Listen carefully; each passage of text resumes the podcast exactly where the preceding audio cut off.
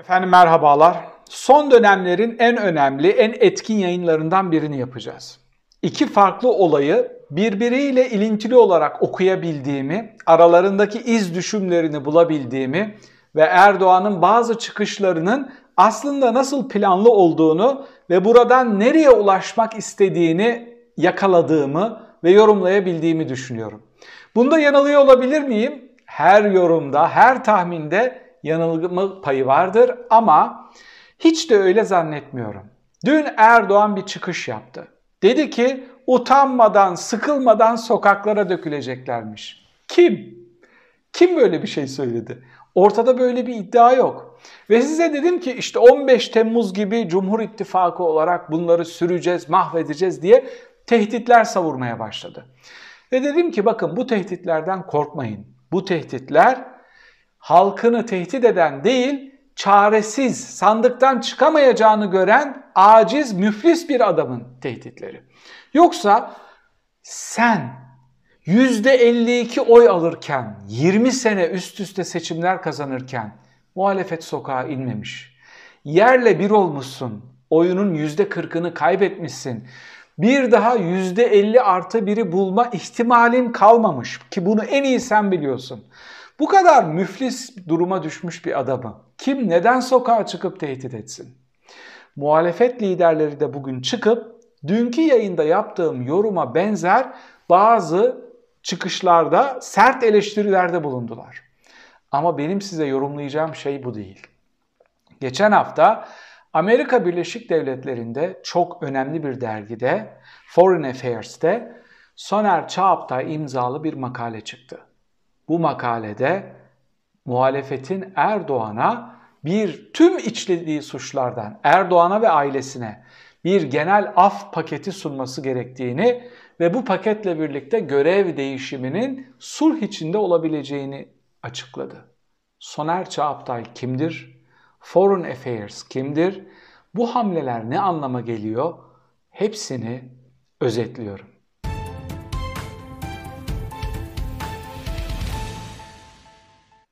Erdoğan utanmadan, sıkılmadan sokaklara dökülecekmiş çıkışına paralel olarak Soner Çağaptay Foreign Affairs dergisinde Amerika'nın dış politikayı inceleyen en etkili dergilerinden bir tanesinde çıktı bir makale yazdı. Orada Erdoğan ve ailesine bir genel af getirilmesi gerektiğini ve bu şekilde iktidar değişiminin daha e, sulh içinde vuku bulacağını söyledi. Şimdi bakın Amerika'daki dergide böyle bir makale yazılırken Erdoğan ne kadar sorun çıkartabileceğini gösteriyor. Ne kadar büyük problemler çıkartabileceğini, halkın %50'sini diğer %50'siyle kırdırabileceğinin tehdidini yapıyor. Ne kadar büyük tesadüf değil mi? Ne kadar enteresan bir yazı. Şimdi Soner Çağaptay şüphelenecek bir adam değil. Hangi açıdan? SETA Vakfı'nda görev yapan biri değil, AKP'li biri değil, dindar biri değil, din ile, imanla, muhafazakarlıkla alakası olmayan biri. Yakından takip ettiğim, yazdıklarını okuduğum, ayaküstü tanıştığım Amerika'da Washington Yakın Doğu Politikası Enstitüsü'nde çalışan önemli bir uzman. Ama Türkiye'ye girip çıkabilen, dengeli muhalefet yapan, buna çok dikkat eden, Türkiye'deki kontaklarını kesmek istemeyen bir adam. İlk soru şu. Soner Çağaptay Erdoğan'ı suçlu ilan ediyor.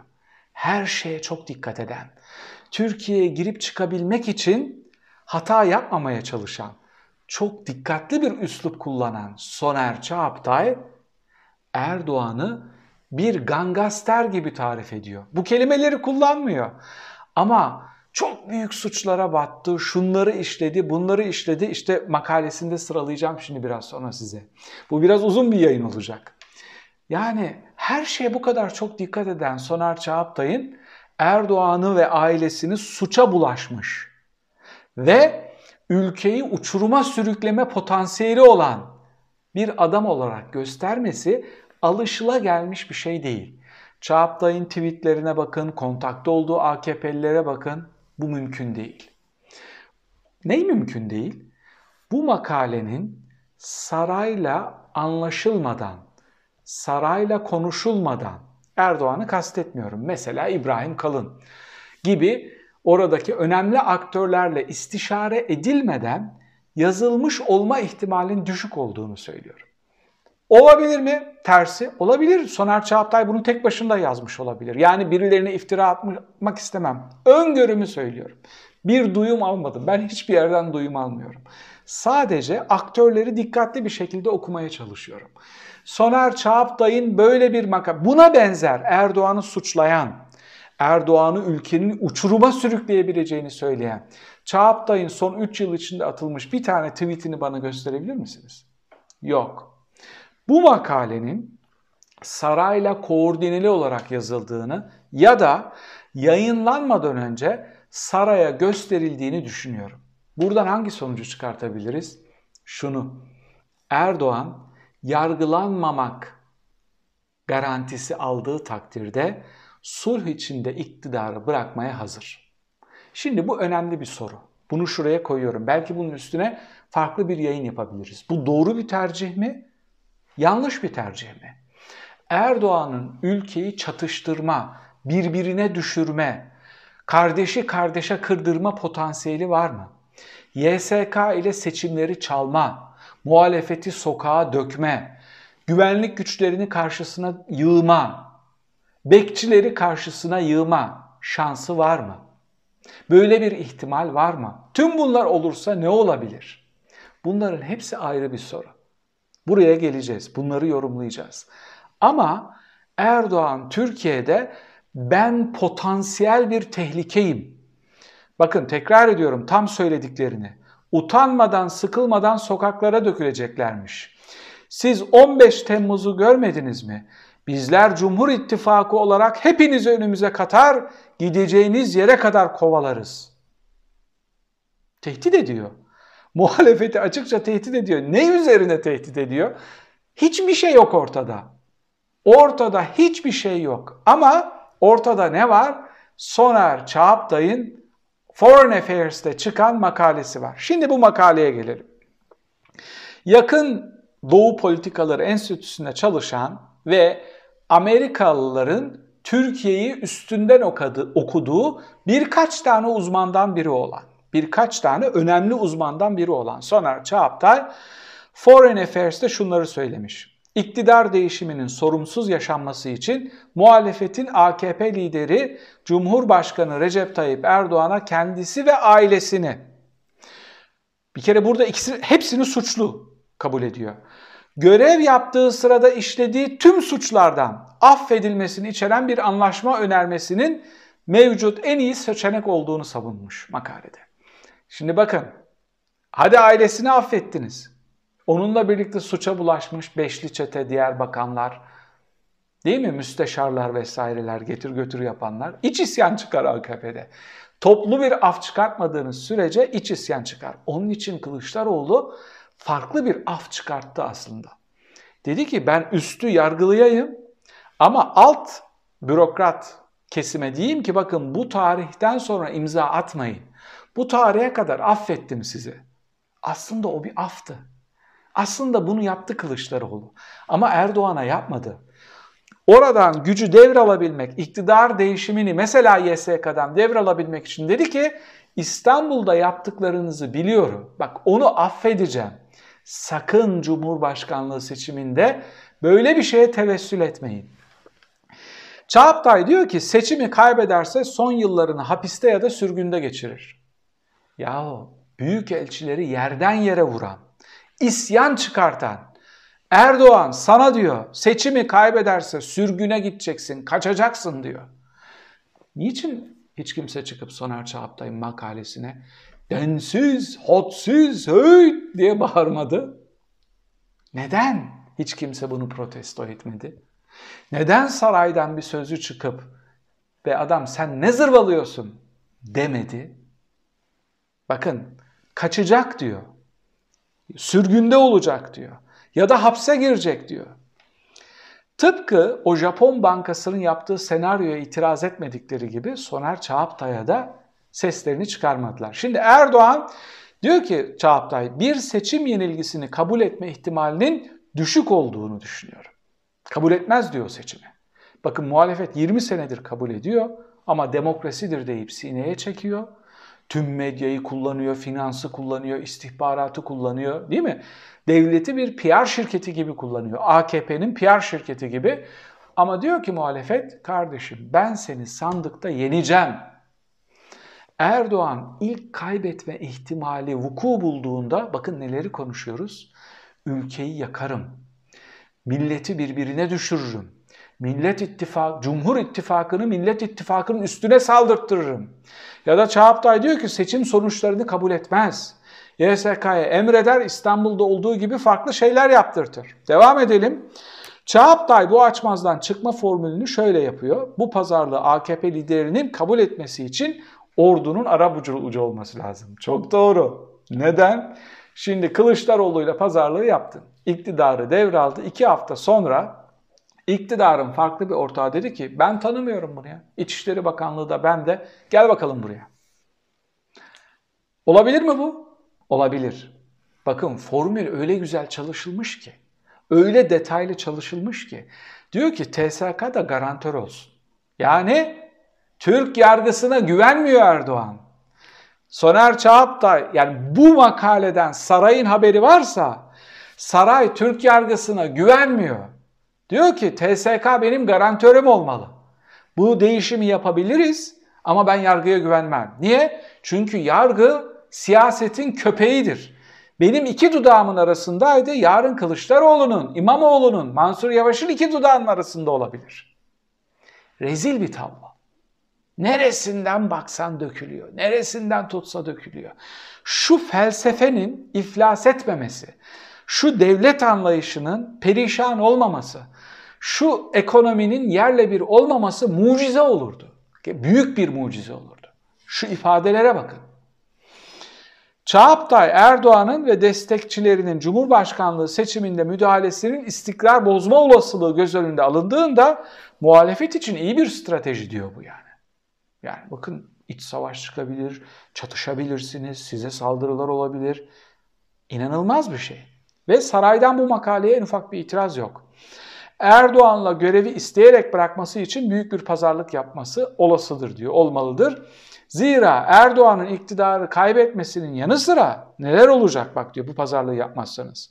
Yolsuzluk, düzinelerce insanın polis tarafından öldürülmesi, hükümet tarafından hakları suistimal edilen birçok kişi işte malları, mal varlıklarına el koyulanlar vesaireler nedeniyle cezai kovuşturma açılması ihtimaliyle karşı karşıya diyor Erdoğan. Aile üyeleri de yolsuzluk skandalına karıştığı için onlar da suçlanıp hapsolacaklar. İnanılmaz bir makale. Seçimi kaybederse Erdoğan'ın son yıllarını bir Türk hapishanesinde veya sürgünde geçirebileceğine dair ihtimaller güçlüdür. Başka bir seçenek yok. Zaten herkes bunun için demiyor mu? Bu adam seçimi kabul etme, bir şeyler yapılmalı. Bakın işaret fişeği atıldı. Bu ney? Bunların hepsi neyin habercisi? Erdoğan'ın sandıktan çıkma ihtimali kalmadı. Muhalefet masaya yumruğunu vurup YSK'dan seçimi çıkartabilecek mi? Yoksa tüm çaldırdıkları, çırptıklarının üstüne bir ve yaptıkları zulümlerin üstüne bir çizgi çizip böyle bir pazarlık yapabilecekler mi? Çok güzel. Muhalefet karşılığında, af karşılığında Erdoğan'ı kenara çekmeye ikna edebilir. Diyor ki yani bu en ucuz yöntem. Bunu yapın. Muhalefet kendisi ve ailesi için af çıkarması karşılığında onu kenara çekilmeye ikna edebilir ve bu da yumuşak bir iktidar devrine geçişiyle sonuçlanabilir. Bu büyük pazarlığa ulaşmak zor olacaktır. Erdoğan diyor başlangıçta bunu kabul etmeyebilir. Bir step rezerv koymuş oraya. Türkiye'de en çok güvenilen kurum olan ordu istemeye istemeye olsa da siyasetin içine çekilerek bu pazarlığı koordine etmeli ve garantör olmalıdır diyor. Formül detaylı bir şekilde çalışılmış ve bir zeytin danıyla bu işi bitirelim diyor. Yetki devrediyor ABD ve AB tarafından da olumlu karşılanır. Neden? Umrunda değil ki ABD ve AB'nin. Yani Türkiye'de işte Doğu için güzel, Doğu için demokrasi bu kadar olur. Doğu için yargılama, yüzleşme bu kadar olur der. Orada göçmenleri tutalım, işte bir fail state olmasın, devlet çökmesin, Türkler göçmen olarak Avrupa'ya, Amerika'ya gelmeye kalkmasın. Kafa ağrıtmayın işte denediniz olmadı bir dikta inşa etmeye çalıştınız. Şimdi iflas ettiniz. Hadi canını bağışlasınlar. Hapishaneye de girme, sürgünlerde de çürüme. Sen de pislik yapma işte iktidarı devret. Bu konuşulan senaryo bu. Bu senaryo çok ilginç. Ama bunun bu kadar ilginç oluşu bu senaryoya dikkat çekmek için Erdoğan'ın halkı tehdit etmeye başlaması. Değil mi?